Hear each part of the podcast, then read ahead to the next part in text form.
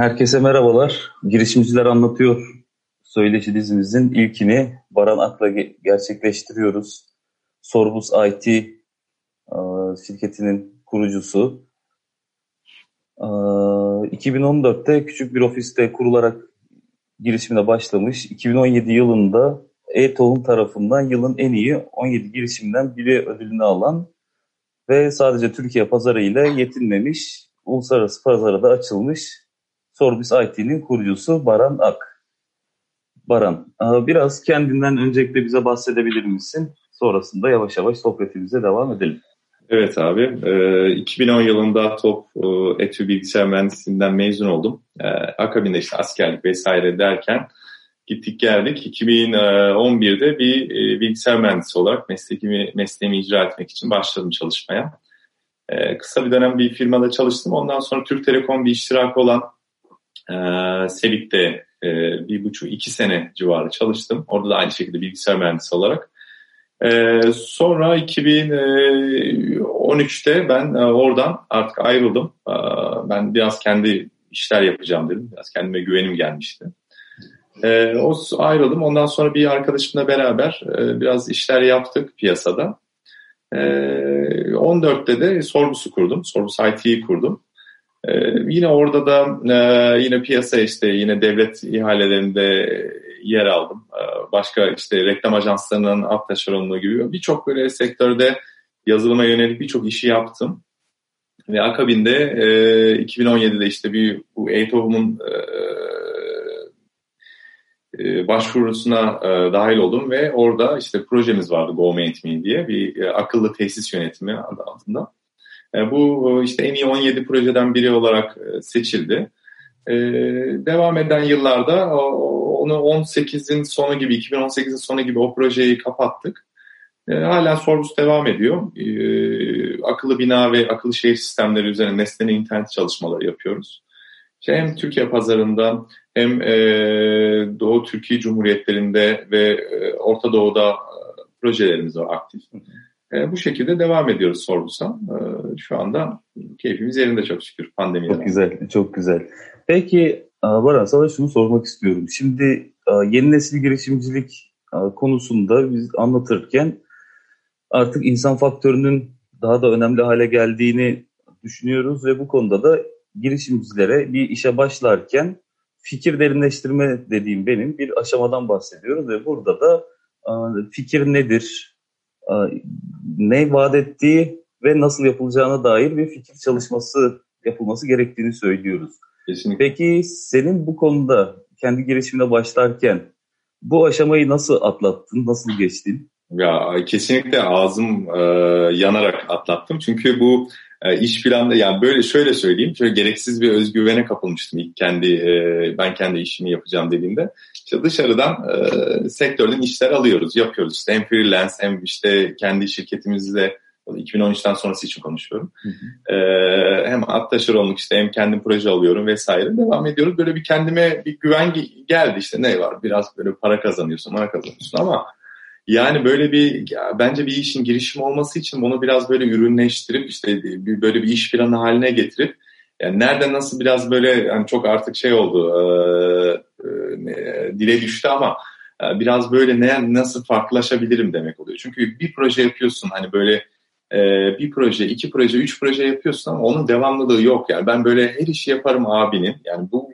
para kazanmak o bu girişimcilik olarak adlandırmıyorum ben onu. O bir şey yani. O çok zor bir süreç. Yani gerçekten e, böyle öyle hikayeler var ki böyle sabah 5'te telefonun çaldığı e, proje yetişiyor mu dediği böyle telefonlar alıyordum ben. Ya ne oluyor sabah saat 5 ya bu bırakın bir şey e, bizi yetiştirdi işte zaten kontratlar var falan.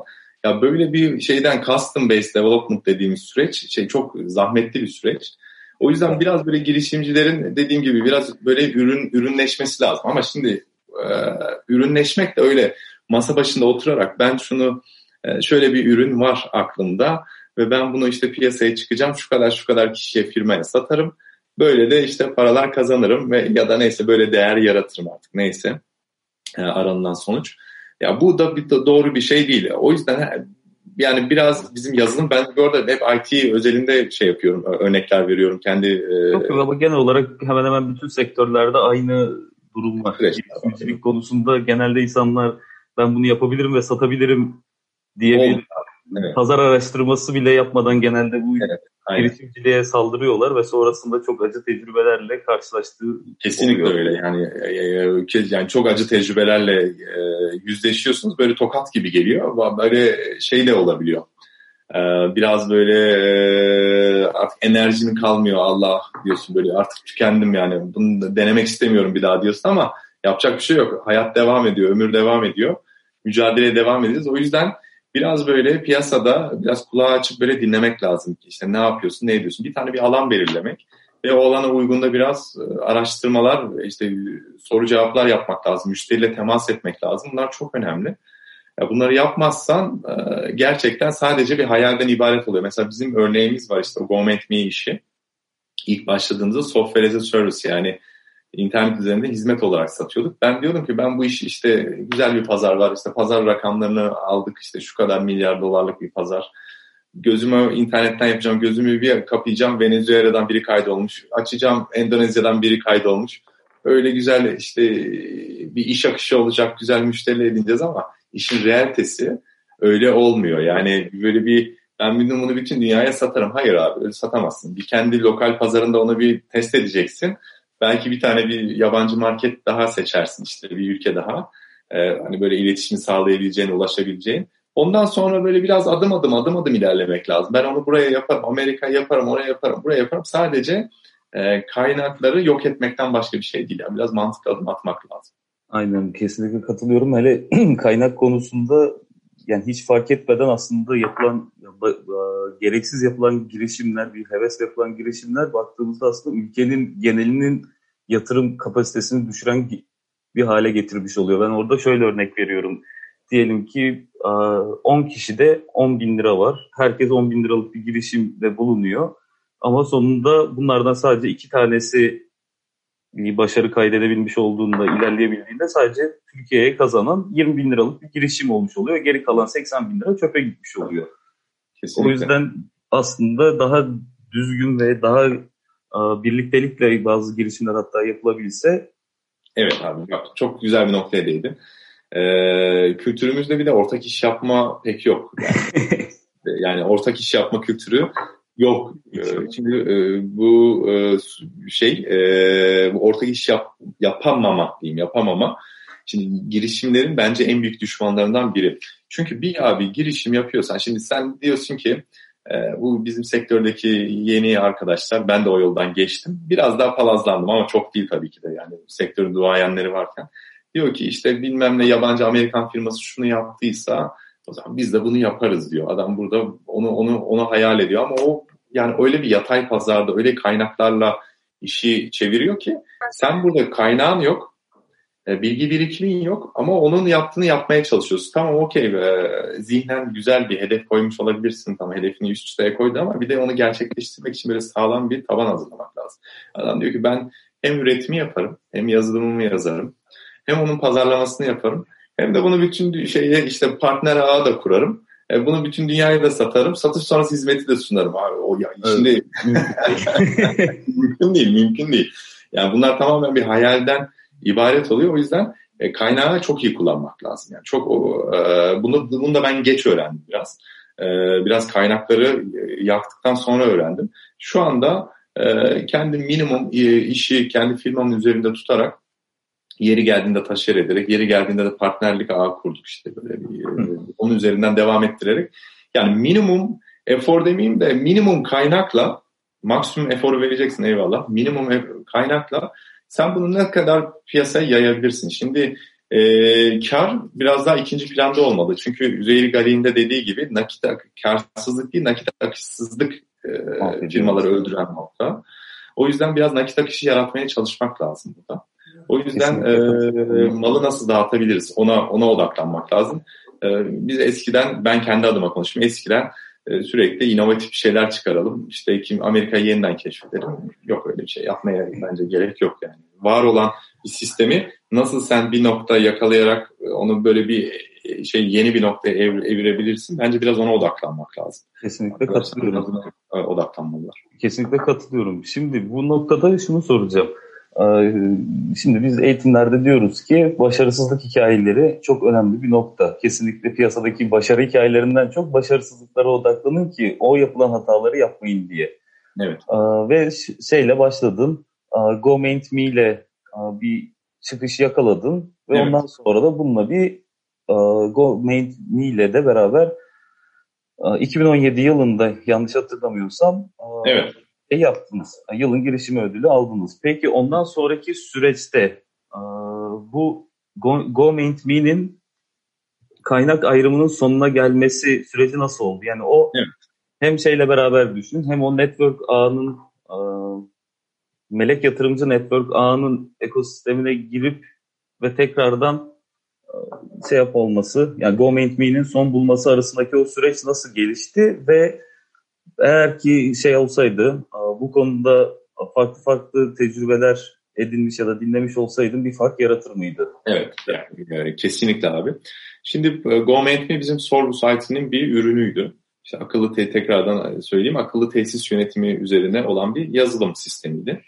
Şimdi bu sistemi biz başladığımızda e, bunun e, yani product aslında işin özü product market şeyden e, fit yani uyumunun olmaması. Neden? Şimdi bu, bu akıllı tesis yönetim, tesis yönetim pazarı tamamen büyük oyuncuların domine IBM'ler, IFS'ler, Oracle'lar, SAP'ler çok büyük firmalar var.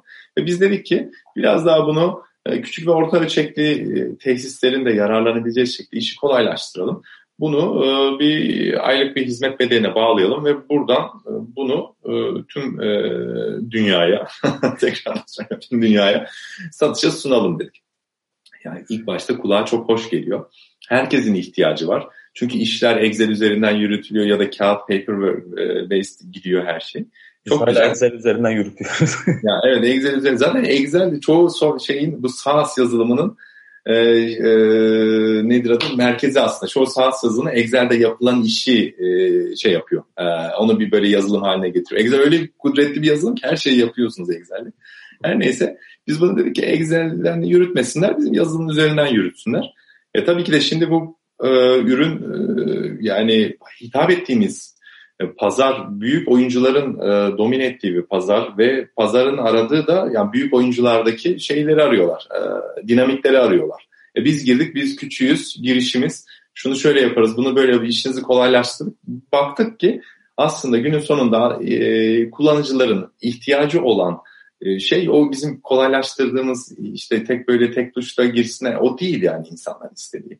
Orada bir kurumsal, corporate bir yapı var. O corporate yapıyı ee, bir dijitalleştirmek istiyorlar ama istedikleri böyle SAP gibi böyle bir IBM gibi büyük sistemler yani bizim gibi böyle biraz daha kolay kullanat yazılımlar şeklinde değil. Bunu biraz geç fark ettik yani işte bir, bir buçuk sene falan buna emek sarf ettikten sonra fark ettik. Hatta şöyle söyleyeyim 2018'in başıydı galiba artık böyle bir e, yani artık oluyor mu olmuyor mu ben son dönemlerindeydim. Ee, orada bir e, toplantıya gitmiştik yine EYTOV'un düzenlediği bir organizasyonda. Bir tane Amerikalı bir mentor bana demişti ki e, bir e, hani bir yazılım mal, malın satılabilmesi için need money urgency yani bir ihtiyaç var mı, para var mı, bir de aciliyet var mı? Sen şimdi bu iki ihtiyaca ve paraya odaklanmışsın ama aciliyeti kaçırıyorsun dedi. Demek ki senin ürününde bir aciliyet unsuru yaratamadın dedi. E, o benim kulağıma küpe oldu. Biraz daha üzerinde evirdik çevirdik ama e, dedik ki ya sen sonuçta bir de şirketin şeyi var. E, şirketi çevirmek lazım. Yani öbür taraftan da şirket gidiyor. Bir e, maaşlar ödeniyor, kiralar ödeniyor. Evet, yani, kesinlikle yani orada bir para yanıyor zaten. E, ya, dedik ki artık yani şeyden e, bu okey. Bu bunu artık şey yapmayalım. Bunu devam ettirmeyelim. Güzel böyle bir heyecan yakaladık ama biz gene yeni Sorg site'den ee, yine işte ihalelerimize girelim, e, projelerimizi alalım derken yine orada bir ürün, yine firmanın içerisinde bir ürün daha çıkardık. Ondan sonra zaten yurt dışına gittik o ürün. Ama Go Maintain'in ömrü tamamen product market fit uyumunu yakalayamadık yani. O uyumu bir türlü tutturamadık. Birkaç denemelerde yaptık ama ben e, artık e, dedim yani buraya daha fazla şey yapmayalım, kaynak aktarmayalım. Hala da görüyorum bu noktada şeyler var. E, bu e, girişimler çıkıyor. Çok da başarılı olanları da var ama biz onu yakalayamadık yani. Onu biz kaçırdık. E, bir umutla girdik içine. Belki ee, de tam biraz erken oldu. E, evet tutturamadık. Ya biraz da şey e, hocam işin e, yani bu işi e, execute etme yani biz yanlış execute ettik yani yanlış yaptık demek ki. E, belki bunun e, kolay yani öyle e, adapt e, yani erken e, adaptasyon biraz da Kuzey Amerika'da çok kuvvetli bir şey pazar orası. Yani biraz daha para vermeye niyetli olabiliyorlar. Yeni şeyleri denemeye niyetli olabiliyorlar. Biz tabii biraz daha hem Türkiye pazarı olsun. İşte bu globalden biraz sonra bir şey dilimiz yanınca globalden yerele, yerelden de işte Türkiye'nin kolay ulaşabileceği doğu pazarlarına hedefleyince buralar bizim e, software as a service'in kesinlikle talep e, görmediğini fark ettik ve ondan sonra da artık shutdown ettik orayı kapattık tamamen. Şu anda orası bir şey olarak duruyor ve ana peki, olarak. Peki şeyi soracağım. Şimdi özellikle IT sektöründe yer alan e, insanlar da çıkarttığı ürünü ilk başta tutmadığı zaman ondan vazgeçmesi çok zor oluyor ve çoğunlukla zaten şeyi yaptı. E, onları aşağıya çeken ve firmaları iflas etme noktasına getiren durumda oluyor. Gerektiği zaman da o şeyi yapamıyor, bırakamıyor.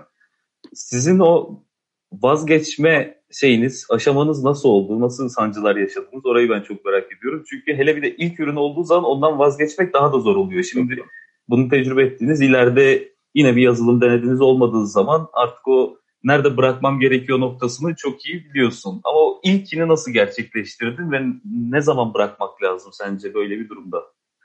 Ya bunu e, ya ben ne dersem diyeyim e, eminim burada dinleyen arkadaşlar kesinlikle kulak asmayacaklar.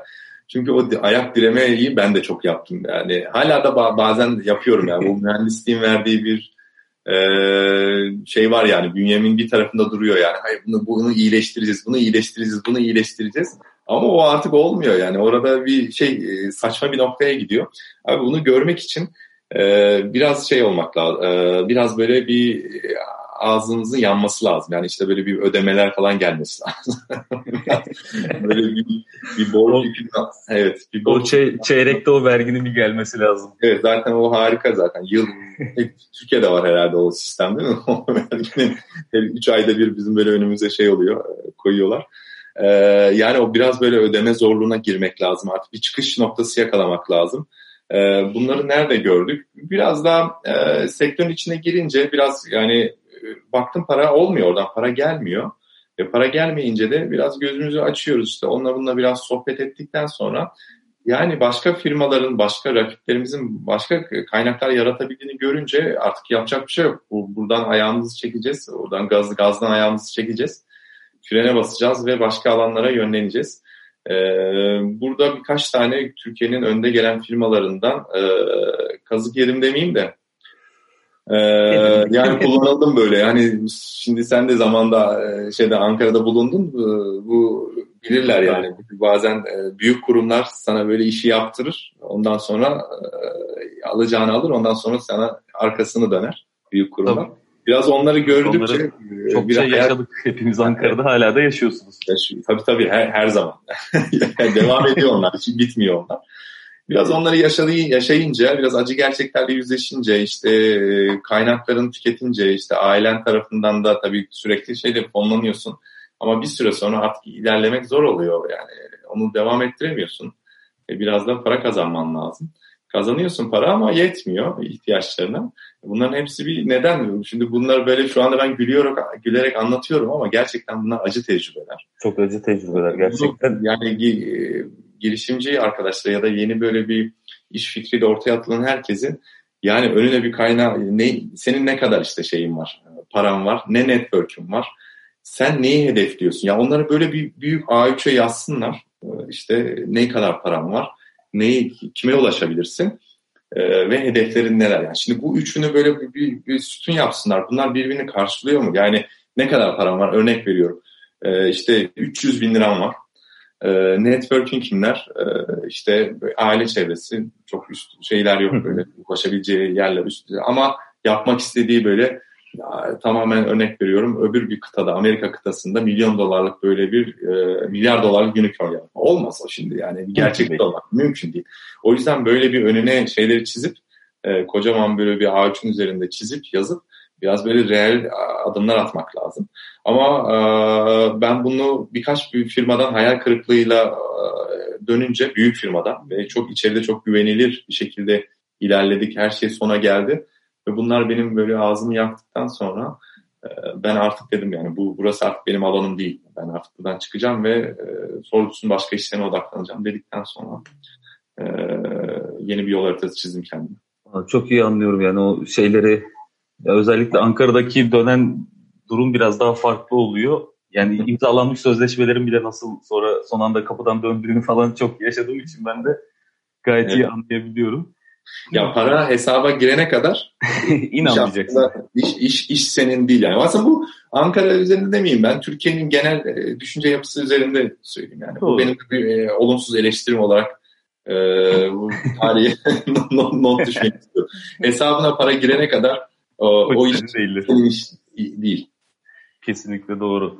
Peki tam bu noktada hayal kırıklığından bahsediyorken şunu soracağım. E-Tohum'da 2017'de e, en iyi 17 gelişim ödülünü aldım ve sonrasında da GoMinkB'yi kapatıp ve o e, yeni ürünle beraber, e, yeni hizmetle beraber bir de yatırımcı arama maceran olmuştu. Evet. Bu yatırımcı arama macerası nasıl gelişti ve sonunda da istediğin hedefe yani istediğini talep ettiğini elde edemediğini hani söyleyebiliriz. Evet. Oradaki yaşadığın hayal kırıklığı ve beklentiyle gerçekleşen arasındaki fark neydi? Evet. Ya şimdi şöyle söyleyeyim. Bu e, e-tohum e, sağ olsunlar gerçekten çok e, yatırımlarını destekliyorlar. E, güzel bir içeride bir oluşum var. E, o bu 2017'den öncesine dönersem e, işte bu girişimcilik aktivitelerine, etkinliklerine gidiyoruz. İşte bütün her şeye katılıyoruz. E, güzel böyle dışarıdan güzel böyle bir ekosistem e, görünüyor. İşte konuşmalar, e, networking çok hoş tabii ki de. E, hala da bence çok güzel bu. Ama bu işin içine girdikten sonra biraz daha e, yani yatırım şöyle oldu. Comment.me'de ki e, işte bu gittik etkinliklerde sunumlar yaptık vesaireler oralarda e, işte projeni izliyor yatırım firmaları ve ondan sonra sen de işte bir yatırım sunumuna davet ediyorlar seni ilgilerini çekersin. Her yatırım firmasının e, farklı bir şey var. E, ilgi alanı var bu arada. Ee, herkes işte senin kurum biz B2B'de çalışan bir firmaydık. Yani herkes oraya girmeyebiliyor. İlgisini çeken firmalar işte bir yatırım sunumuna çağırıyorlar seni ve ondan sonra bir yatırım e, şey e, demeyeyim de bir yatırım şeyine giriyoruz. Yani bir hengamesine giriyorsun. Ve orada iyi, hoş, güzel, her şey çok güzel. Ee, ama şöyle bir durum var. Tabii onlar da kendini koruyacak. Sen de kendini koruyacaksın. Herkes sonuçta bir iş yapıyorsunuz e, hukuken herkes kendi haklarını korumakla ilgili. Şimdi şöyle bir durum oluyor yatırım firmalarından. Eğer böyle bir kaynak e, arayışın yani inanılmaz boyuttaysa tabii ki de yatırım firmalarına gitmek e, mantıklı. Ama bence başka bir yerden biraz böyle bir para akışı sağlayabiliyorsan yatırım aramak işin bence en son kısmı olmalı. Çünkü şöyle bir durum var. %5, 10, 15 anlaşmanıza bağlı ya da 20 e, neyse artık. Bunu siz e, yatırım firmasıyla görüştüğünüzde yatırım firması doğal olarak diyor ki ben senden %5 alıyorum ya da yatırım yapan kişi %5 alıyorum. %95'ini ama e, işte orada haklarla manipüle etme durumu var. Yani işte benim %5'lik payım olsa da sen %95'te kafana göre top oynatamazsın. İşte bazı şeyler var orada, maddeler var. E şimdi yani e, biz sizde bir girişim kuruyorsanız ve orada böyle çok hızlı hamleler yapmak durumunda kalıyorsanız e, günü gününü tutmayabiliyor. E, Eray sen de bu şeyden e, sen de gayet iyi biliyorsun yani sabah kalkıyorsun her şey mükemmel. Akşam yatıyorsun, batıyor. sonra ya, o duygu... sabah bir daha kalkıyorsun, battık diyorsun. Öğleden sonra bir daha e, tamam okey devam devam diyorsun. Yani böyle bir durum var. Şimdi bu kadar dinamik bir durumdayken de böyle sözleşmeler biraz ağır gelebiliyor açıkçası. Bana biraz ağır gelmişti. Ve benim başka tarafta diğer sorgusu diğer işlerinden de az da olsa biraz e, şeyim vardı. E, nakit akışı sağladığım için. Hı hı.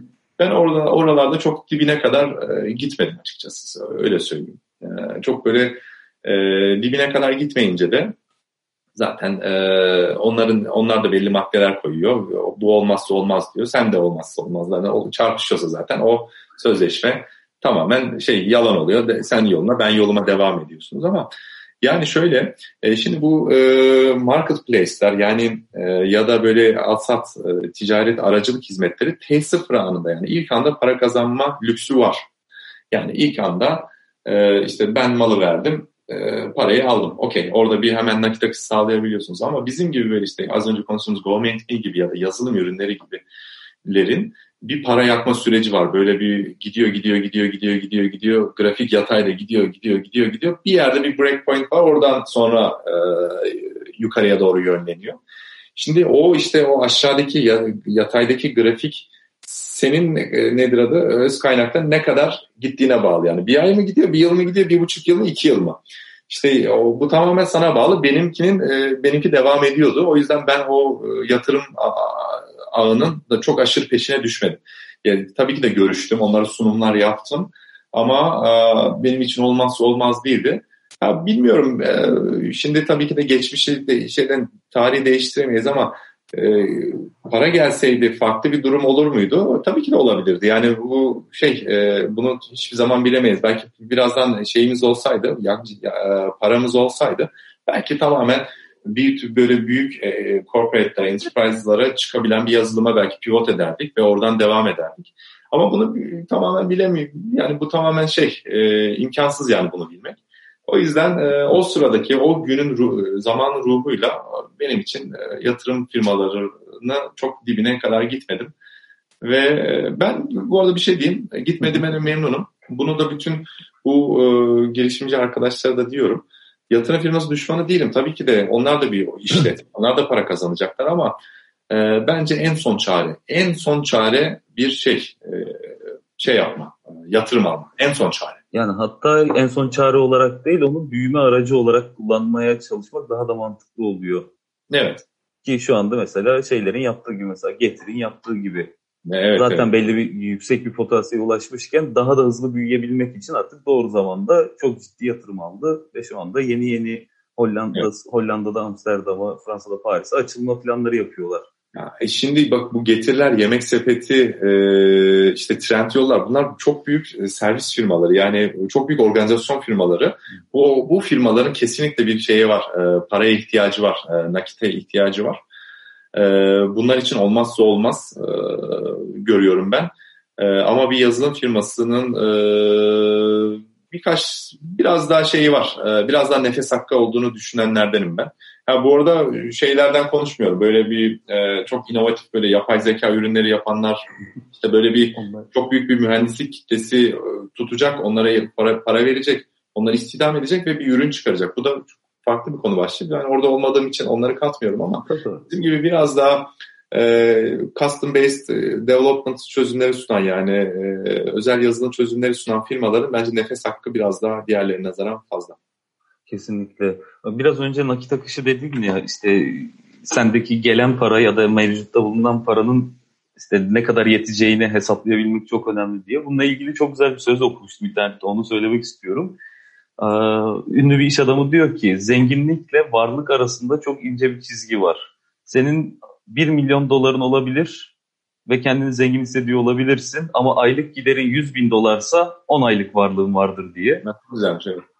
O yüzden bu nakit döngüsü kısmı genelde bizim e, çok fazla gözden kaçırdığımız evet. bir nokta oluyor. Ve genelde de en çok bocaladığımız ve ondan sonra eyvah ne yapacağım deyip e, bocaladığımız kısım oluyor. Onu ben evet. de kendi gelişimimde falan çokça tecrübe etmiştim. Yani bir sabah kalkıp böyle e, şeyde bir gün öncesinde bir şey yapmışız, bir iş yapmışız, parası yapmış falan. Oh diyorum ya çok güzel falan böyle muhteşem yani bankada çok güzel bir meblağ var. Bir sonraki sabah bir kalkıyorum muhasebeci arıyor ve abi diyor faturaları gönderiyorum şeylere ödemeler bunlar diyor. Geliyor önüme tarihlere bakıyorum. Mümkün değil yani bunun yetişmesi. Ya mümkün değil. O zaman çok iyi anlamıştım yani o nakit akış döngüsünün neden çok önemli olduğunu. Yok kesinlikle abi ya. Yani o nakit akış çok önemli ya. Yani gerçekten firmanın şeyi e, böyle kalbi kalp atışı gibi yani o nakit akışını görmek lazım. E, yani 3 ay gelip şey e, bir ay para gelip 3 ay gelmediği zamanlar yani bunlar falan çok şey sıkıntılı dönemler. Hala da hala da hepimiz yaşıyoruz. Hala da sıkıntılar yaşıyoruz ama bence şöyle bir şey söyleyeyim. E, bu nakit akışı ile ilgili çok önemli. Bunu geçen gün arkadaşlarımla da konuşuyordum sektörde Ya biraz daha herhalde e, teklif verme ve projenin nasıl e, hani para geri dönüşü olur biraz zaman geçince daha iyi öğreniyorsun. Ve ona göre biraz daha ayağını yorgana göre uzatma diyelim istersen. Yani projeyi bizim sektörde eforlama derler. bu eforlamaları falan daha iyi yapıp yani tamam okey bu firma işte şu taahhütünde öder, şöyle yapar, böyle yapar. Biraz bunları daha iyi artık şey yapabiliyorum, görebiliyorum. Ve ona göre de e, işte şeyler yapabiliyoruz yani adımlar atabiliyorum. Gerektiği zaman proje Bunu gördüğün zaman daha rahat adımlar atılabiliyor. Biraz onu şey yapmak lazım ama onu biraz öğrenmek lazım. E, o da işte öğreniyoruz. Hala da devam. Kolay gelsin. Valla onun öğrenme süreci hiçbir zaman bitmeyecek sanırım. Peki şey duygunu ben seni çok merak ediyorum. İlk yaz, firmanı kurdun ve ilk teklifini verirken ki heyecanın ve ondan sonra o böyle bir şey oluyor. Öyle bir tık oluyor ki artık teklif verirken ben mesela kendimden çok iyi biliyorum. İlk teklifimi, ilk görüşmemi yaptım. Teklif hazırlayacağım. İnanılmaz bir heyecanım var ve gereksiz bir utanma hali içerisindeyim. Yani böyle gideceğim ama utanıyorum, sıkılıyorum. Ya nasıl vereceğim o teklifi ya da nasıl kendimi ifade edeceğim kısmında çok zorlanmıştım. O ilk bir o çatlama kısmı beni bayağı bir yormuştu. Evet. Sen o süreci nasıl atlattın? Ve buradan evet. da başlayarak aynı sürecin bir de daha da büyük versiyonu olan yurt dışı pazarı evet. ve yurt dışı pazarına da hizmet veriyorsun. O ilk yurt dışı pazarı adımını atarken o adımı nasıl attın? Ya bu arada bu hem iki iki sorun içinde hem ilk teklif hem de yurt dışı pazarı konusunda ben e, şanslı olanlardanım. Çünkü ilk teklif ya da ilk teklifler işte o, o süreçlerde hep kendi yakın çevremin e, network'üyle ulaştığım e, yerlere gitmiştim. Onun oralarda tabii ki de biraz daha tölere edebiliyorsunuz hataları işte biliyorlar kim olduğunu vesaire.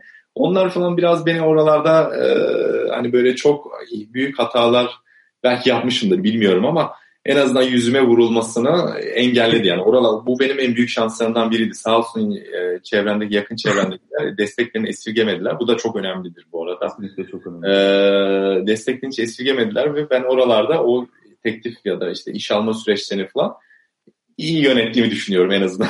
Geri feedbacklerde bir sıkıntı yoktu. E, ama yani çok böyle e, saçma sapan şeylerim de var. Yani saçma sapan örneklemeler de vardı yani böyle e, işte bu Mark Zuckerberg'in e, işte kot pantolon tişört giyeceksin işte girişimci böyle şeyler var ya işte girişimci üstüne başına dikkat sadece yaptığı işe. Yani üstüne başına dikkat etmedi de bazı görüşmelerde falan böyle hissediyorsun yani sen kot pantolon şeysin tişörtsün karşında takım elbiseli oturuyor ve sen Allah'ım bu Bundan hayal ettiğim bu hayal ettiğim gibi bir ortam, ortam değil. Kimse sana o hayal ettiğin gözle bakmıyor. Biraz yadırgıyor. Yani bunlar falan yaşanmışlıkları var. Tabii Özellikle Ankara'da olanlar bunu anlar. Ben İstanbul'da olanlara bir şey diyeceğim ama Ankara pazarında olanlar ne demek istediğimi anlar.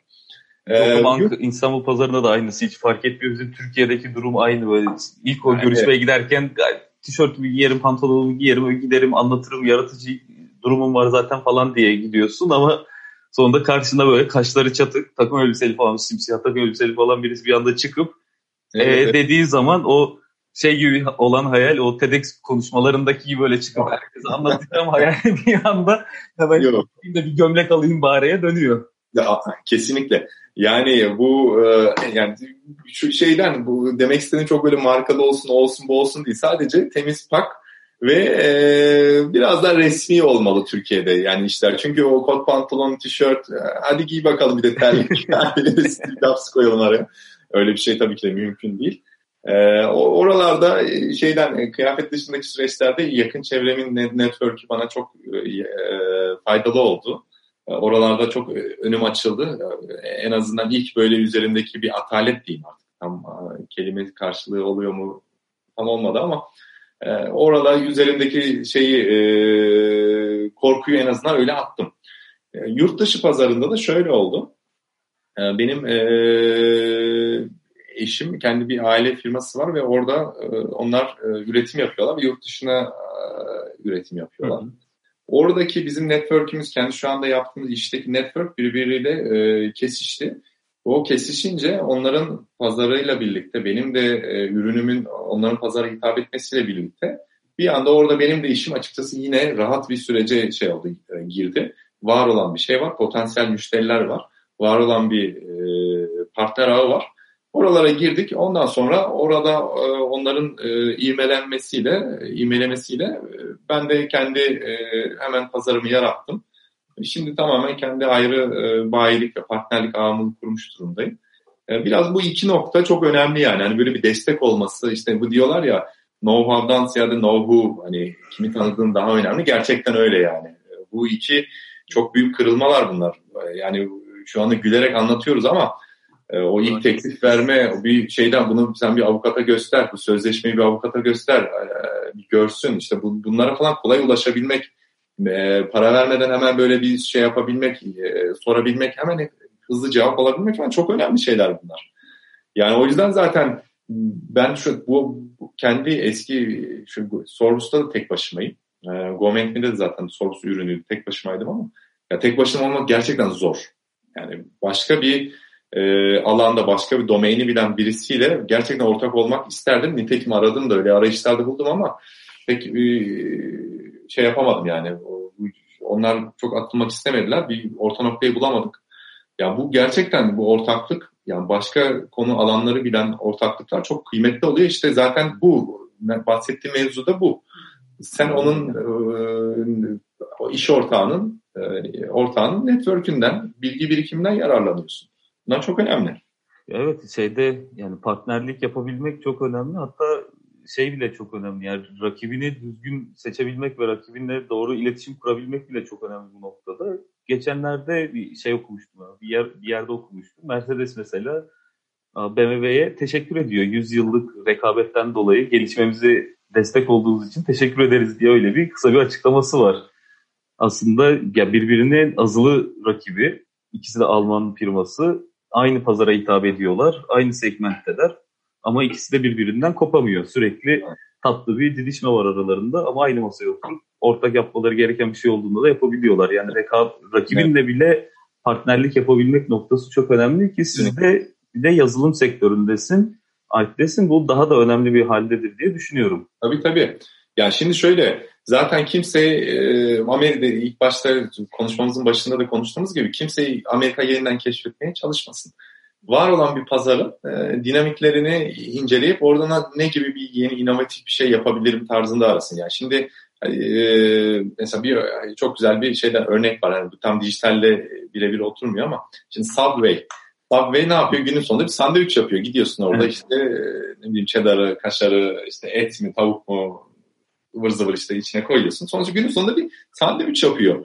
E bu yıllardan beri olan bir şey değil mi zaten? Bizim iş, iş değil mi? Dershane çıkışlarında, okulda çıkışlarında köşede büfeden aldığımız şey değil mi? Ya da mahallelik bakkala ekmek arası kaşarlı, salamlı sandviç yaptırmıyor muyduk? Ya demek ki Subway bunu bir zincire dökmüş. Bunu böyle bir otomize etmiş.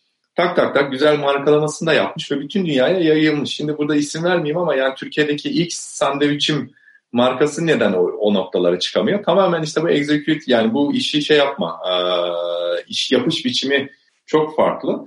E, yani girişimler de gidip yeniden şeyi keşfetmesinler. E, Amerika'yı keşfetmesinler. Var olan pazarlara baksınlar. Çünkü yeniden bir pazar ki yaratmak falan öyle bir kaynak Türkiye'de kim yapabilecek? öyle bir baba yiğit var mı? Yok yok yani öyle bir baba yiğit yok. Öyle o pazarlar Amerika'da ya da Batı'da işte kültüre hükmeden toplumlardan geliyor bize. O yüzden biz burada biraz daha işi e, uygulayan e, şeyiz, alanız. Yani biraz da gerçekçi düşünelim. Yani hayalperest olmayalım. O yüzden bunu güzel bir şekilde var olan pazara uygulamak lazım. İşte zaten o var olan pazarın da genişlemesi rekabet de oluyor. Rakipler de gelecek. Ondan sonrası zaten ne kadar ekmek o kadar köfte. Hadi bakalım gelin çarpışalım. Ee, ama bizde Türk mantığındaki çarpışma da çok kötü oluyor. Ondan sonra Peki, sonra, biraz, ondan, biraz fena oluyor gerçekten.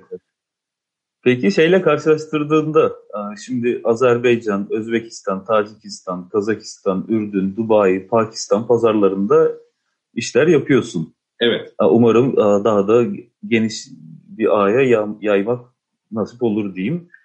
Oradaki insanların iş yapış tarzıyla Türkiye'deki iş yapış tarzı arasında hiçbir sıkışmışlık yaşadın mı? Bizde böyle evet. yapılıyordu, orada böyle. O şeyleri nasıl açtın? Abi şöyle söyleyeyim. Şimdi bu biz buralara ürün hizmet götürüyoruz.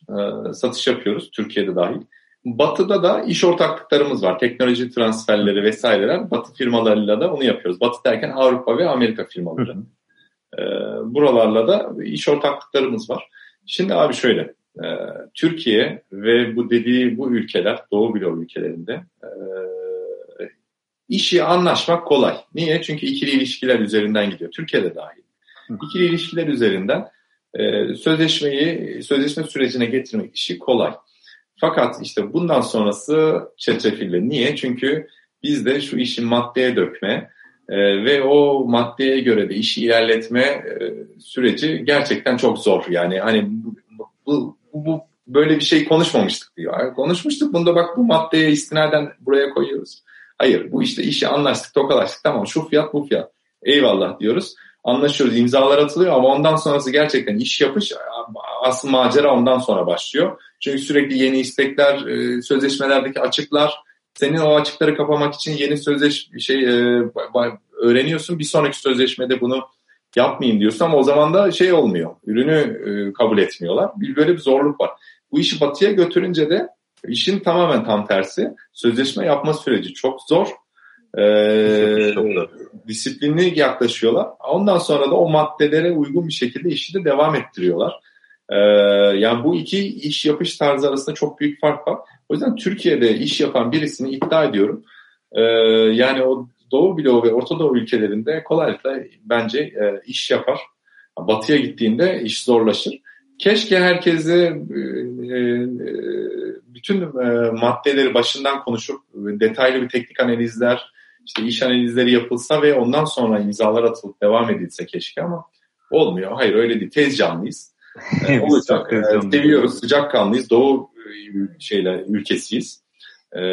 candanız. seviyoruz böyle. Aa, sevdim seni tamam bu iş sende ama ondan sonra hadi bakalım iş oluyor çok zorlanıyoruz. Özellikle bizim sektörde adam gün çok önemli. Ee, bu her bir ekstrası da adam güne yansır bizde şeylerde, projelerde. E şimdi öyle şeyler isteniyor ki e, zannediyor adam gün bir adam günü eklenecek. Aslında çok daha fazla adam günü ekleniyor. E çok daha fazla adam günü proje zamanında teklife koyarsan da o zaman da iş çok saçma fiyatlara gelebiliyor. O zor bir şey var. E, zor bir süreci var. Çünkü dediğim gibi Türkiye pazarı Doğu o dediğimiz ülkelere e, rahat entegre olabilen bir ülke. Burada da ahbap çavuş ilişkileri iyi gidiyor çünkü. Kolay Çok iyi gidiyor ama biz yavaş yavaş Avrupalıları da kendimize benzetmeye başlıyoruz. Türkiye'de iş yapmaya başlayan ahbap firmaları yavaş yavaş döndürüyoruz. Söyle bir hikaye anlatıyor, hatırlıyorum. Ee, bir Ankara'daki savunma sanayi sanayindeki büyük firmalardan birisi e, çok büyük bir proje ismini vermeyeyim şimdi buradan şeylerle anlaşacaklar. Avrupa'dan yanlış hatırlamıyorsam Hollandalılardı. Hollandalılar da gerçekten bu sözleşme konusunda ve iş yapış konusunda ya hep Almanlar çok disiplinli falan deriz ama Hollandalılar inanılmaz katılar. Çok yani çok katı kuralları var ve dışına esnemiyorlar kesinlikle.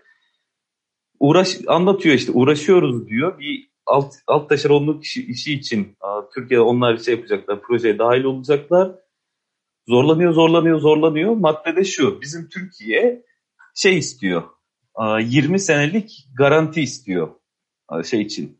işi yapma koşulu olarak 20 sene garanti istiyor. Hollandalıların bunu anlaması mümkün değil çünkü ya savunma sanayinde 20 yıl garanti vermek mümkün değil. Yani çok hızlı değişen bir sektör zaten. En sonunda nasıl ikna ettiniz dedim. Çünkü o proje yapılır ya şu anda hani kullanılıyor da çıktı da o proje. Nasıl ikna ettiniz abi dedim. Şunu söyledi. En sonunda bir akşam yemeğinde şöyle dedim adama 20 sene sonra sen de burada olmayacaksın ben de burada olmayacağım. Bu işi bu sözleşmenin imzalanmasını iki taraf da istiyor. Biz elçiyiz gel şunu imzala ikimiz de üstümüzden baskıya atalım diye adam en sonunda durdu. Lanet olsun deyip attı imzayı diyor ve o şekilde çıktı diyor.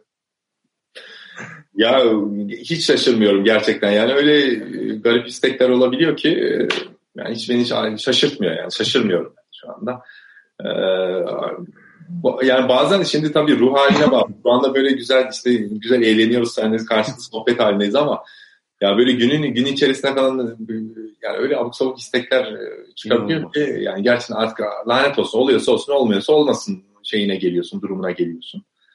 E, yani o yüzden biraz şey Doğu Bloğu ülkeleriyle rahat şey iş yapıyoruz. O yüzden zaten rahatız. Onlar da şey e, dediğim gibi ahbap çavuş biz de ahbap çavuş. Böyle buraya geleni de benzetiyoruz dediğim gibi Zor yani. Ya bunlar şey diyeceğim bunlar gerçekten yani e, keşke düzeltebilsek ya. Bunlar çok önemli noktalar. Bunlar yani iş yapış biçimini falan e, çok etkileyen noktalar. Bunların böyle olmaması lazım.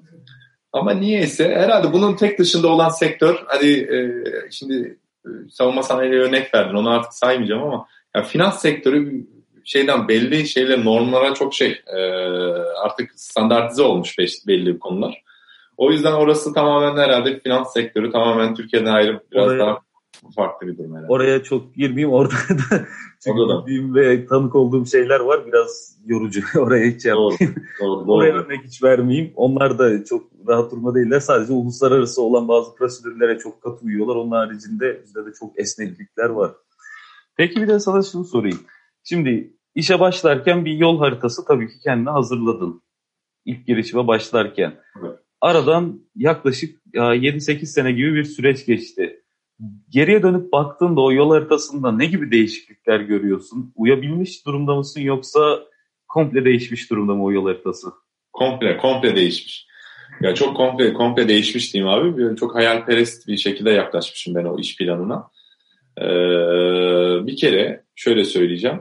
Sonuçta girişimcilik de olsa e, sonuçta bir iş yapıyoruz yani ve işin günün sonunda da e, elinde bir tane kağıt var. E, ne kadar para geliyor ve ne kadar para gidiyor. Yani bu sonuçta bir artı eksi hesabına giriyor. O yüzden senin ilk önce bir para kazanman lazım. Yani bunu bir bir para para kazanman lazım.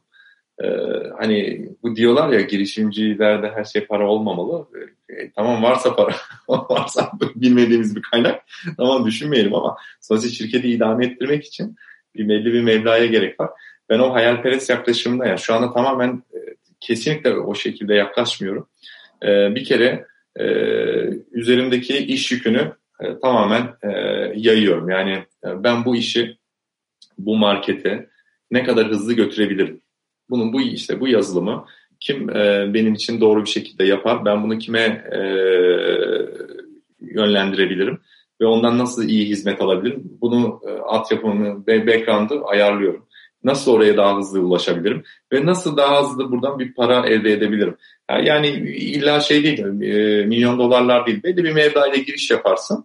Ama sonuçta bir tane, aynı franchise açmak gibi yani bir tane e, X bir giyim mağazasını açtığında ve tedarik zincirini kurduğunda Ankara için konuşayım. X'den X2'yi de açarsın, 3'ü de açarsın.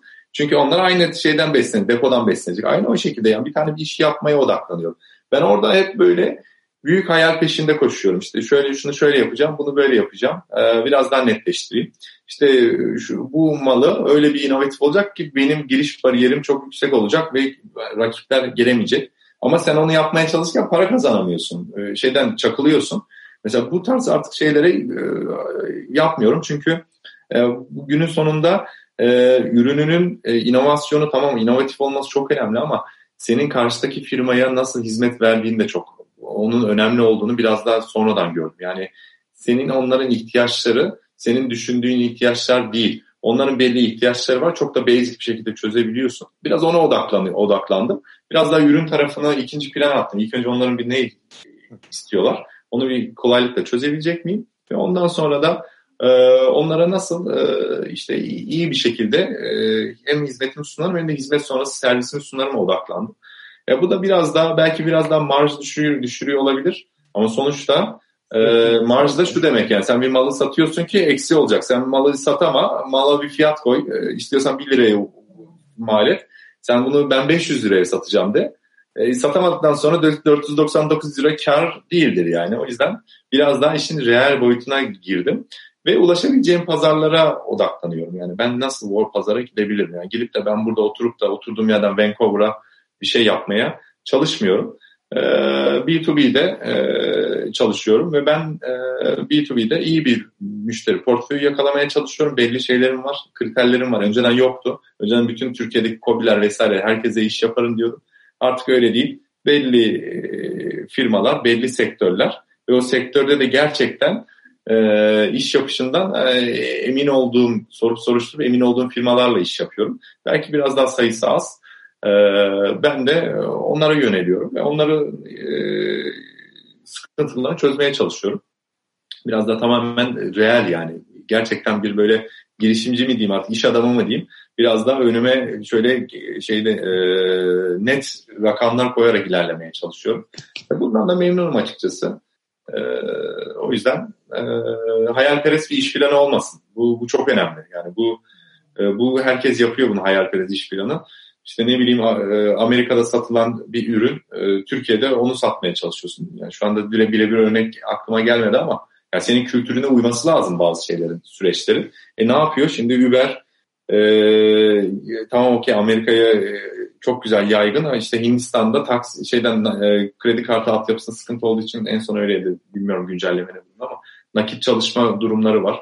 İşte Türkiye'ye geldi yeni bir galiba değil mi? E, yenilendi sözleşmeleri tam e, detaylı. Yani yenilendi ama hala sanırım sadece taksiler üzerinden şu anda hizmet Yani hani kültüre sen buraya onu adapte etmen lazım. Biraz da gerçekçi olmak lazım. Yani burada da gerçekçi olmak da o masa başında değil sahaya çıkarak oluyor.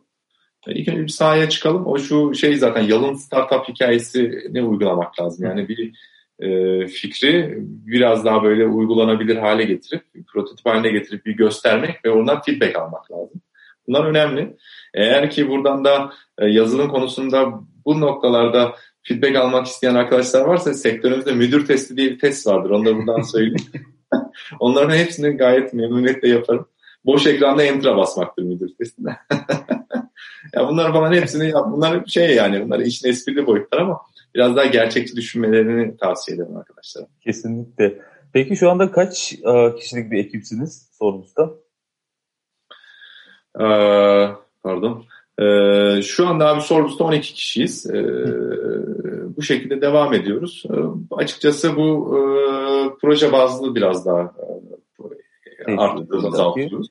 Çok da şu anda ben onu e, proje bazlı olmadığı müddetçe de e, ilerletmeyi düşünmüyorum. Çünkü biraz önümüzü görmek lazım. Kesinlikle. Pandemi vesaire ne oluyor? Bir de sektördeki bazı firmalar falan şeyi bozdu. Biraz şeyleri bozdu yani ödemeler konusunda farklı boyutlara çıkardılar. o yüzden proje bazlı ilerliyoruz. bizim projelerimiz de zaten uzun vadeli oluyor. buna göre istihdam yapıyoruz. Oradan iyi olan arkadaşlara zaten e, okeyleşirsek biz de sonra daha sonra da başka projelerde devam ediyorlar. Biraz iştah meselesi. Bizim sektörde turnover çoktur. Giriş çıkış evet. çok çok dinamik genç bir sektör olduğu için. E, bu yüzden e, biraz daha ihtiyatlı adım, adım atıyorum ben.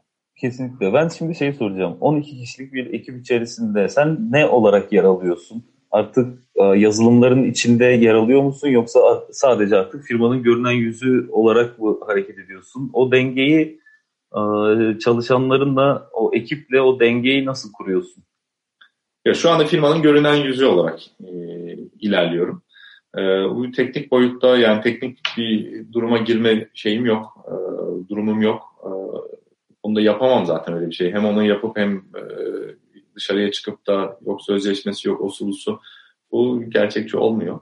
O yüzden sadece işin e, görünen yüzü e, sözleşmeler, e, işte teklifler e, ve bu işin işte e, bir teknik analizler, eforlanması ne boyutlar, ne fiyatlara çıkıyoruz e, ve e, işte partnerlerle ilişkiler biraz daha görünen yüz şeklinde ilerliyorum.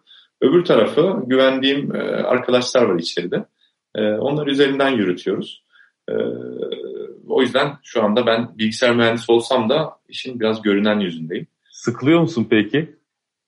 Ya şöyle söyleyeyim, e, sıkıldığım noktalar olabiliyor. Bazen öbür, bazen uf, kimseyle şey olmasam, muhatap olmasam, bilgisayarda şeyler yapsam, copy mod işte ıvır zıvır onlar oluyor. Bazen öyle gelgitler oluyor ama e, ne yapacaksın? Yapacak bir şey yok. Yani, o yüzden o sorumluluğu bazen ya diyorum ya Eray sabahları işte bazen sabah kalkıyoruz Allah ne oluyor kötü gidiyoruz. Ee, öğlen çok şey oluyor farklı boyuta geliyorsun. Ertesi sabah farklı bir şeydesin moddasın. Sürekli mod böyle inişli çıkışlı bir sinüs dalgası halinde ilerliyorsun. O yüzden bazı sabahlar diyorsun ki Uf, ben bu görüşmeyi yapmak istemiyorum diyorsun ama yapacak bir şey yok abi. Ee, şey gibi yani hani perde açılana kadar. perde açılınca sahneye çıkmak zorundasın yapacak bir şey yok. Aynen öyle. Zaten o yüzden yeni girişimcilerin hepsine baktığımızda benim de öyle. Sende de az çok görüyorum. Sakalında, saçında beyaz mutlaka artmaya başlıyor. ben kendi, ben kendi işimi kurmadan önce, şimdi kendi işimi kurmadan önce bir yerde çalışıyordum. Bir devlet kurumunda bir yönetici pozisyondaydım. çok güzel bir hayatım vardı. Çok yoğundu. Yani 3 sene içerisinde böyle 68 tane ili ilçeleriyle falan gezdik. Böyle 7, kaç tane? 5 tane ülkeye gittik falan. Böyle çok yoğun bir süreçten geçtim. Ama o zaman o kadar yorulmamıştım. Kendi işime başladım. 6. ayın sonunda sakalımdaki beyazların inanılmaz arttığını gördüm. Aynaya bir sabah kalktım ve baktım. Yüzümde inanılmaz beyaz var. Bakıyorum yani o kadar yoğunluğun içindeyken bile öyle bir şey yoktu. Ama ondan sonra onun evet. stresi şeyi çok ayrı. Ve baş etmesi yani, de çok evet. ayrı. Tam da bu noktada şeyi soracağım sana. Evet. Bu baş etme noktasında gerçekten çok bunaldın. Gerçekten çok daraldın. Sabahleyin kalktın ve artık ya yeter dediğin çünkü girişimci olduğundan öyle tatil matil falan da yok. Eşin bilmiyorum ne kadar şikayetçi bu durumdan ama yani tatile gittiğinde bile muhtemelen telefonu elinden bırakamıyorsun. Telefondan telefondan ziyade ben bilgisayarsız gidemiyorum. Öyle söyleyeyim abi. Bilgisayar Peki, da var içinde. Bilgisayar da götürüyor. O daha da yorucu. Peki böyle durumlarda artık iyice düştüğün, umutsuzluğa kapıldın, yoruldun, bunaldın durumlarında nasıl çıkabildin onun içinden? Ya e, bir, bir kere bir motive edecek bir şey bulmalı herkes kendine de. Ben kendi özelliğim olarak ya ben e, böyle bir dinamik bir karakterin yapısına sahibim. E, çok böyle e, çok içime hani böyle kapanıp hayatı küsen bir yapım yoktur böyle. Şeyimdir yani böyle bulurum. E, mutlu olacak bir şey her zaman bulurum. Bazen çok saçma olabiliyor ama her zaman böyle bir mutlu olacak, böyle bir kendimi motive edecek bir şey bulurum. Öyle durumlara düşüyorum, çok düşüyorum. Gerçekten çok düşüyorum. Ee, yani sıkıntı şimdi bir işte küçük bir e, oğlum oldu. Bu aralar o beni şey, çok sağ ol teşekkür ederim. Şu anda çok gerçekten e, şey yapıyor o benim böyle motive ediyor. E, onunla o şey yapmak, vakit geçirmek. E, öbür durumlarda da valla bir şey yapıyorum. E, bir, böyle bir kahve içiyorum, bir kitap okuyorum. Böyle bir motive edecek şeyler okuyorum. Mesela yani bu arada bu kitap hikayesinde de herkes böyle bir kitabı baştan sona okuyor böyle çok anlam şey yapıyor. Ya o kitabın içindeki bir cümleyi arıyor arıyor hepimiz. Yani o yüzden o bir cümle bizim için e, bizi motive edecek şey olabilir. O yüzden böyle yani bir şeyden bir adım geriye çıkıp şöyle bir kahve içip ya da neyse işte bir çay içip e, bir adım geriye atıp böyle uzaklaşmak yararlı olabiliyor. Yani tatile gidiyorsan ne mutlu canım. Tabii uzaklaşma o kadar uzaklaşabiliyorsan çok güzel ama benim demek istediğim yani böyle bir, bir Starbucks en azından bir akşam. İki saat. Güzel bir film izlemek. Ya yapacak bir şey yok abi. Yani o şeyin e, onun içine girmek zorundasın. Çünkü sorumlulukların var üzerinde. E, yani hem hayata karşı var hem işte ailem var o var bu var şey var ofis içerisinde de senin ağzından çıkacak bir kelimeye bakanlar var. E onların da kendi aileleri var. E bunların hepsi bir şey yani bu sorumluluk kaç yani yapacak bir şey yok. E, o atalet yani o kabul edilebilir bir durum değil. O yüzden onunla mücadele bir şekilde edeceksiniz abi. Herkesin çıkış noktası git basket oyna. Okey. Git futbol oyna. Halı saha maçı yap.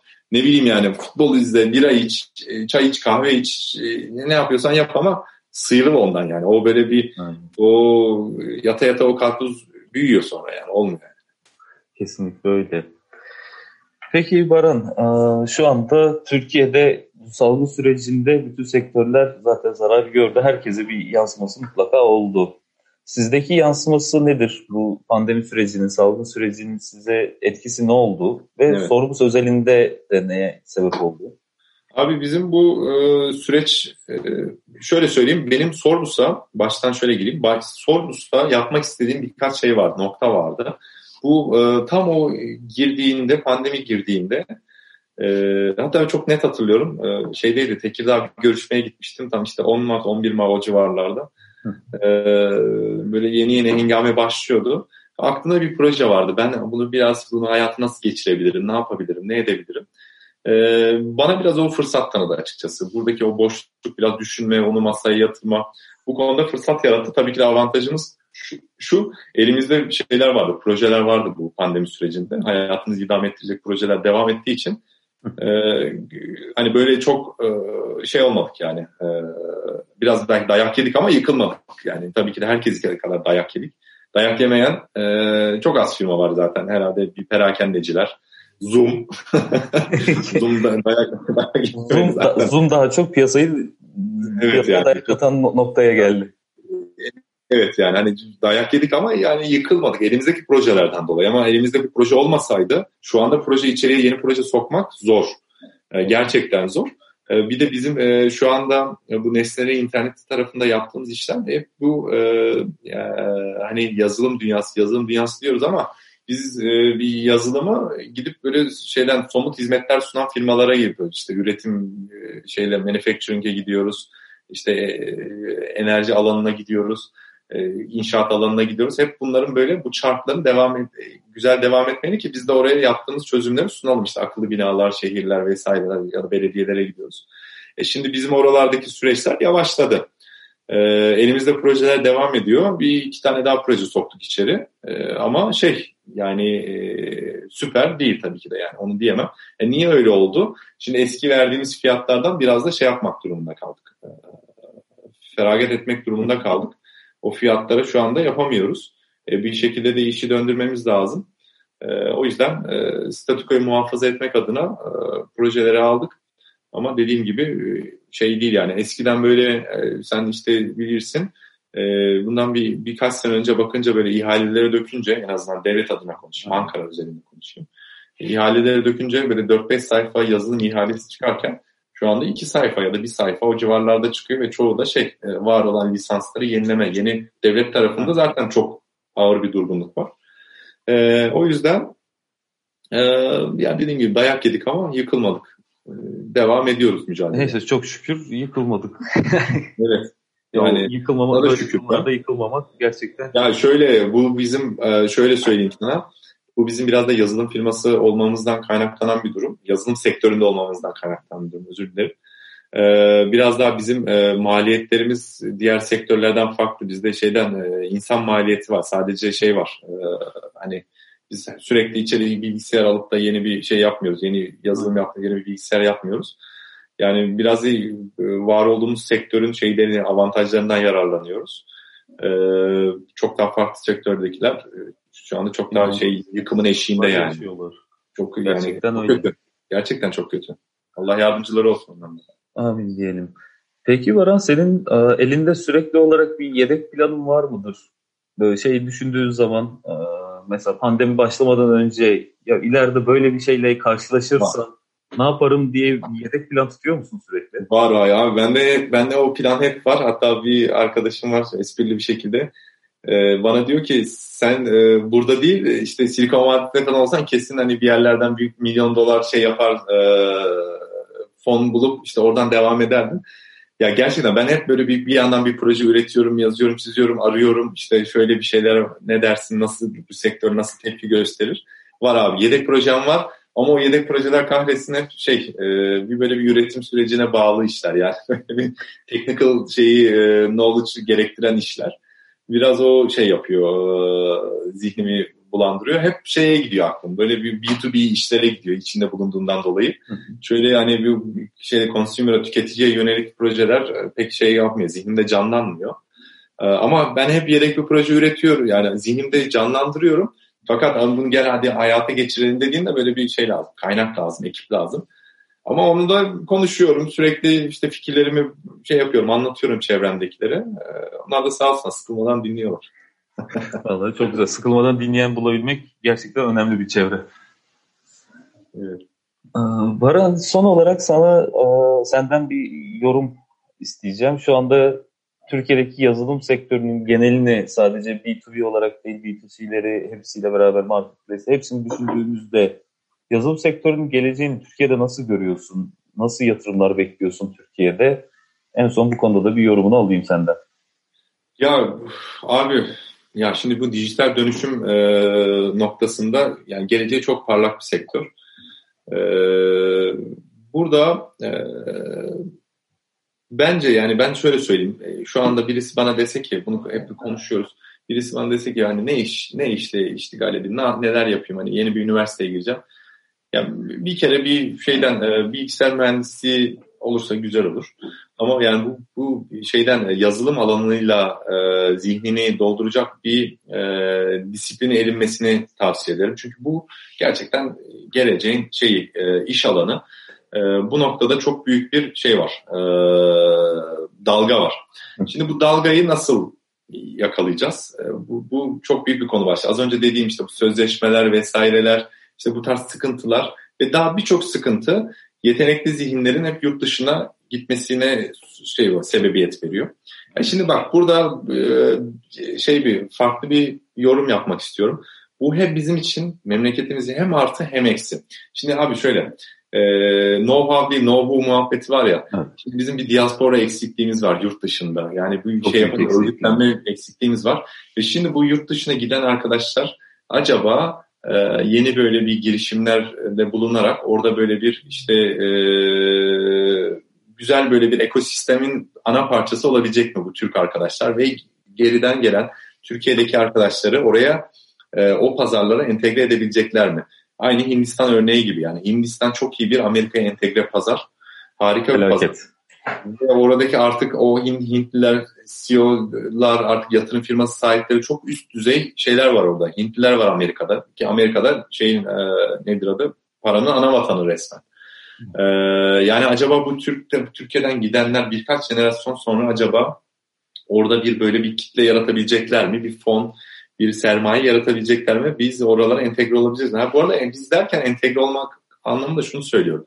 Acaba e, ben oradan buradan taşınacağım da ya da benim çocuğum ya da X jenerasyon sonra buradan taşınacak oraya yapacak değil abi.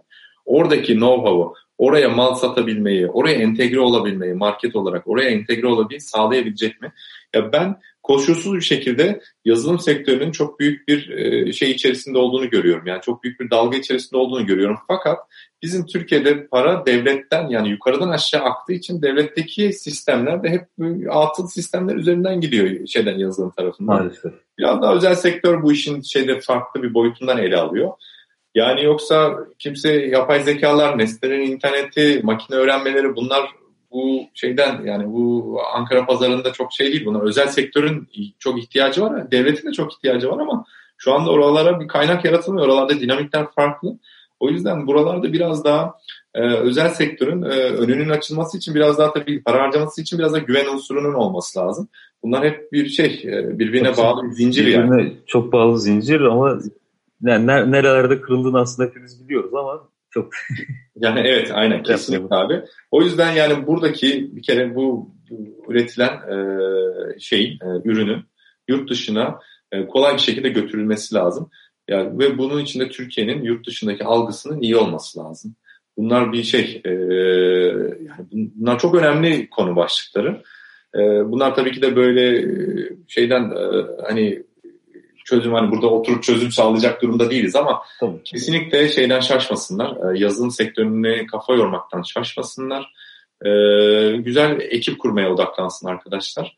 Ve bu ekibi de, de globale düşünsünler. Yani şu şeyden e, web sitelerinde hani söyleyeyim hadi web sitelerinizi İngilizce yapın. Gidin globale gidin. Yabancı şeylere katılın.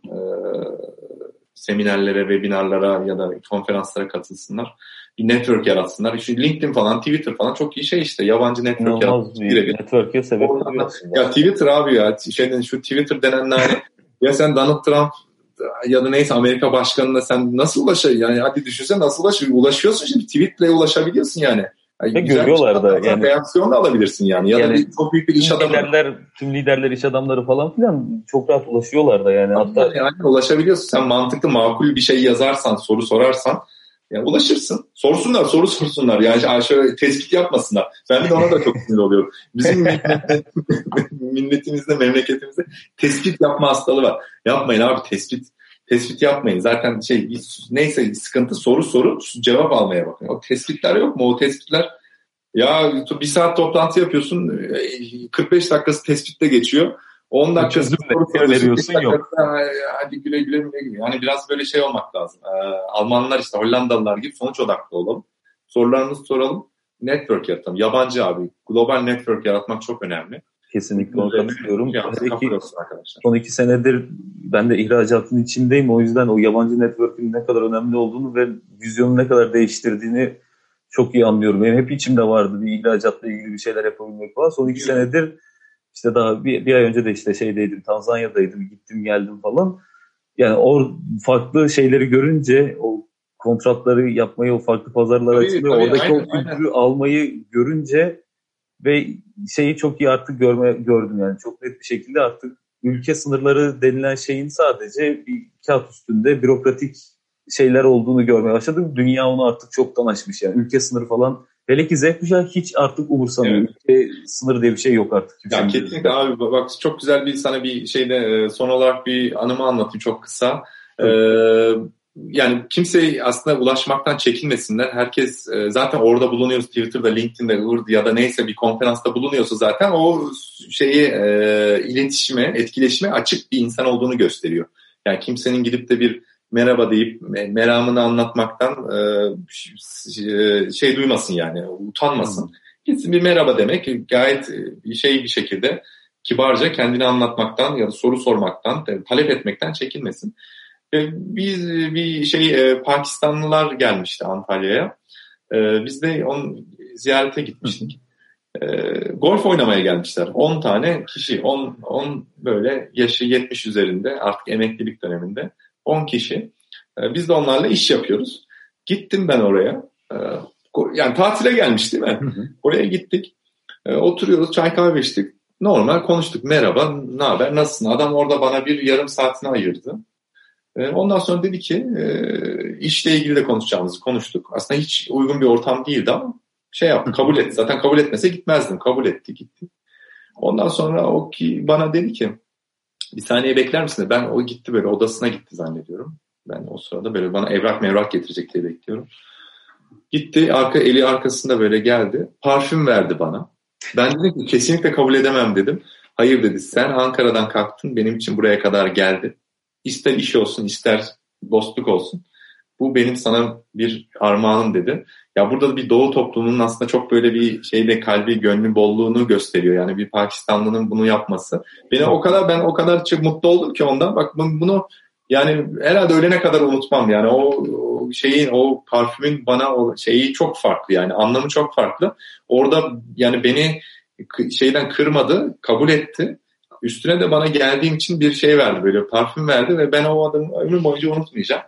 E, yani o yüzden e, iletişimde olmak yani kimse sizi yadırgamıyor. Gidin şey yapabilirsiniz. E, kibar olduğunuz müddetçe. E, düzgünce sordukça. Düzgünce sorduğunuz müddetçe herkes düzgünce cevap verir. Vermeyen de varsa zaten ondan bir şey ummayın zaten değil mi abi?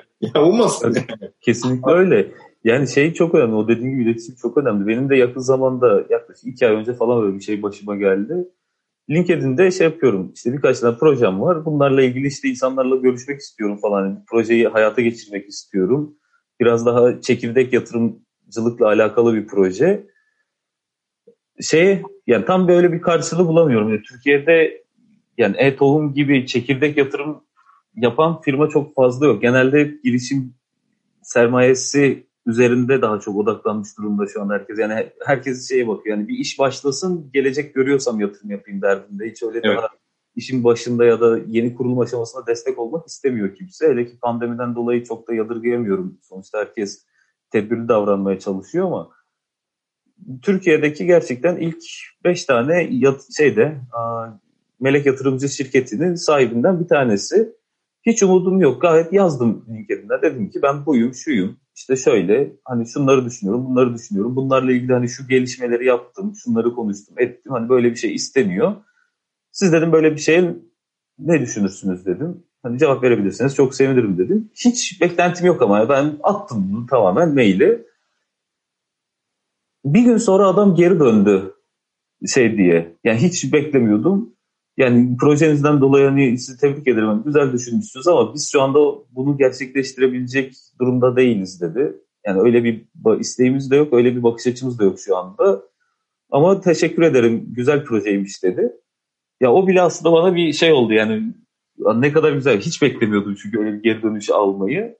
Ama o işte cesaret edip göndermek dediğim var ya düzgünce sorunca evet insana cevap veriyor. Sonra kendimi düşündüm yani ben LinkedIn'de birisi bana rastgele bir şey yazsa ya da Instagram'da falan da mümkün olduğunca cevap vermeye çalışıyorum. Görünce mesajını e, yani hakaret etmemiş, saçma sapan bir şey Tabii canım bence. Etmiş.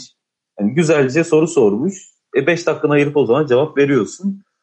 Hele ki yabancı şeylerde, yabancı ülkelerdeki insanlar da bu daha da şey yani anında cevap veriyorlar. Yani iki evet. saat içinde eğer saat farkı çok değilse, eğer o anda uyumuyorsa e, anında gördüğü gibi cevap veriyor, üşenmiyorlar. O yüzden dediğim gibi Twitter, LinkedIn inanılmaz bir business aynı zamanda. Yani, aynen yani. Gerekiyor. Kendileri de öyle yapsınlar. Güzel, e, kesin bir evet, kesin bir hayır yani net olmak. E, işte ya çok aslında bir şey değil mi? E, çok böyle temel şeyler var yani uymamız gereken bir şeyde bir iş, iş insanı diyeyim yani artık girişimci demeyeyim. Bir iş insanının uyması gereken temel prensipler var. Vaktinde vaktinde git telefonunu birisi arıyorsa da işle ilgili ya açıver tamam mı? O telefonu cevapsız bırakma. Benim en sevmediğim şeylerden biridir yani. Ya aç ya bana kesin evet de ya kesin hayır de. Ben ki kendim öyle yapıyorum yani. Birisine bir, net bir evet de net bir hayır kadar güzel bir şey yok yani. Ha biliyorsun tamam o, o defteri kapatıyorsun önüne bakıyorsun. Aynen. Evet derse de tamam okey oraya devam ediyorsun. Ya bunu yap vaktinde git ee, bizde saygılı ol işte yani şey yapma tespit, tespiti kenara bırak tespiti kenara bırak sormak istediğin bir şey varsa sor iletişime geç çok aslında insan iletişimi çok basic çok kolay e, şeyleri var yani çok basit temele oturuyor bunları yaptıktan sonra ister global ister yerelde çok rahatlıkla network sağlayabilirler abi. Kesinlikle. Baran çok teşekkür ediyorum. Ben çok keyif aldım bu söyleşiden. Ben sohbetten. teşekkür ederim. Davet ettiğin için çok sağ ol. Ben de çok keyif aldım. Ee, yani gerçekten ben. sonradan izleyecek olan arkadaşlara da YouTube'dan ve Spotify'dan bunları yayınlayacağım. Ee, izleyecek olan sonradan arkadaşların da bence kesinlikle faydalanacağı şeyler olacaktır. Çünkü evet. gerçekten geleceği düşünerek ya benim genelde hep konuştuğumda yani bizim jenerasyonumuzdan insanlarla konuştuğumda girişimci olanlarla hep aslında aynı sonuca çıkıyorum birazcık cesaret, birazcık e, sadakat göstermek işine ve biraz global düşünerek emin adımlar attığın zaman başarıya ulaşmamak aslında kaçınılmaz oluyor ama o sabrı gösterebilmek işte burada devreye giriyor. Çok iyi özetledim bence yani gayet güzel söyledin. Sana sonsuz katılıyorum. Ee, yani bu girişimcilere de dediğim gibi global düşünsünler, e, devam etsinler. Ee, ama bir e, şeyden e, bir kendine çıkış noktasını belirlesinler. Yani ben bunu burada bırakırım noktasını belirlesinler. Yoksa onun sonu yok yani. Onun Kesinlikle. sonu okyanusun dibi oluyor. Kesinlikle öyle. Eyvallah. Çok teşekkür ederim. Ben tekrar. teşekkür ederim. Görüşmek üzere. Görüşürüz. Kendinize iyi bakın. Kendinize. Eyvallah.